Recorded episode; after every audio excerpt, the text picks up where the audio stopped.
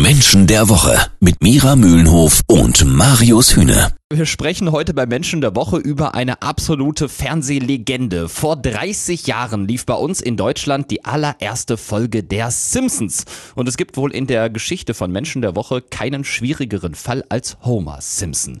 Mira, wollen wir uns wirklich psychologisch dranwagen an diesen Härtefall? Ja, bitte. Bist du sicher? Ja, ich bin ganz sicher. Was, was einem so bei Homer, finde ich, als erstes auffällt, ist, dass er eigentlich vom Kopf her ein Kind im Körper eines Mannes ist, oder? Ist das so ein typisch männliches Problem? Hält er vielen Männern äh, damit so richtig den Spiegel vor eigentlich? Das wäre ja mal schön, wenn das ein Spiegel wäre. Ich fürchte, es ist eher so, dass die Männer sagen, guck mal, der ist auch so. Ah, okay. Und dann fühlen sie sich glaub, auch bestärkt. Ja, genau. Oh ich glaube, ja, ich das glaube, ist, total nach hinten los. Dann. Ja, ich glaube, das ist eher so eine, so eine kleine Legitimation. Das ist so ein bisschen das Prinzip Krimi. Also ich lese einen Krimi Mhm. und dann passiert immer den anderen das Schlimme. So. Und dann bin ich ja raus und sage, guck mal, mir geht's ja gut. Und das ist bei Homer ein ähnlicher Effekt. Man guckt sich das an und denkt dann irgendwie so, Gott, ey, der ist so furchtbar. Und dann fühle ich mich automatisch schon besser.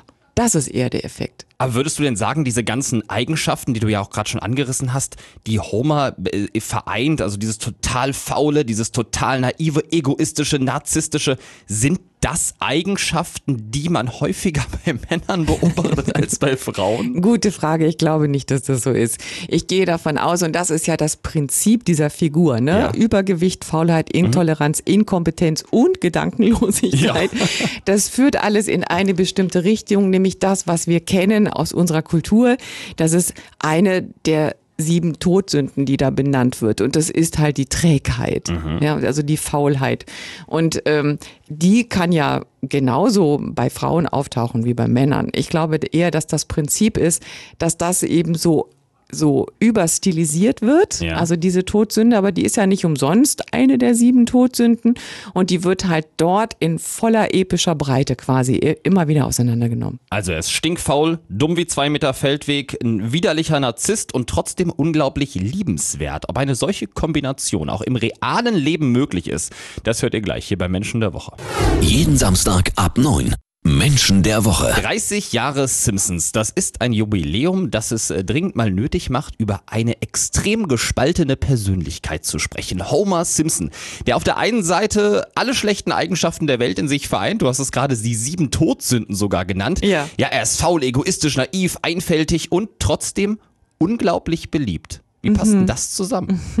Ja, weil wir über so eine Figur quasi ja unsere eigenen Schattenseiten ausleben können. Irgendwo wissen wir ja auch, irgendwo in uns wohnt auch diese Trägheit, ne? egal ob sie jetzt raus darf oder nicht so. Und Okay. was macht Homer? Der lässt es raus.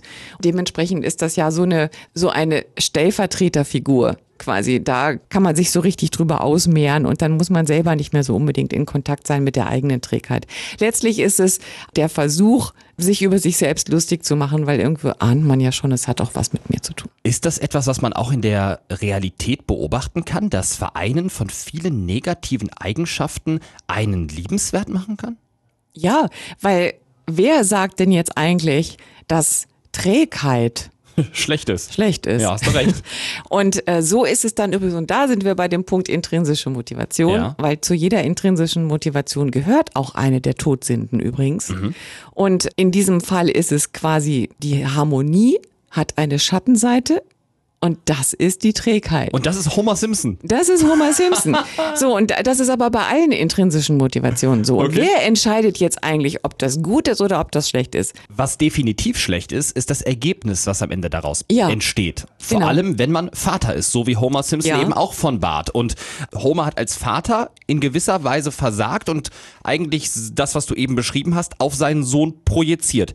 Inwiefern hat denn dann so eine Persönlichkeitsstruktur von einem Vater wie Homer Einfluss auf den Sohn? Das ist eine Frage wiederum, welche Persönlichkeitsstruktur das Kind hat und wie das quasi miteinander matcht. Also wie, wie die sich gegenseitig entweder konterkarieren, also Ja. die sich gegenseitig bekriegen oder ob sie sich ähnlich sind. Haben Vater und Sohn denn oft die gleiche oder sind die meistens eher grundverschieden oder Zufall oder wie muss man sich das vorstellen? Die sind meistens unterschiedlich und dann ist eben die Frage, wie unterschiedlich ist das noch so ein bisschen, finden wir da noch eine Brücke hin? Ja. Oder sind das zwei total andere Universen. Das kann man sehen bei Homer und Bart. Mhm. Äh, die beiden intrinsischen Motivationen, die vertragen sich nicht und darum haben die letztlich auch keine wirkliche Nähe und keine wirkliche Bindung zueinander.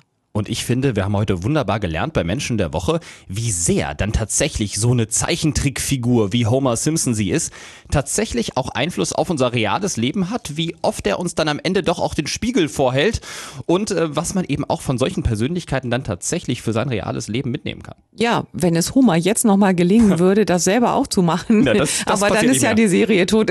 ist ja nee, der ist ja sogar im Laufe der Staffeln immer dümmer und dümmer und dümmer geworden. Ja, eben, es ist ja, ja Also da, da ist, glaube ich, Hopfen und Malz verloren. Vielen Dank. Das stimmt, gerne. Coach Mira Mühlenhof.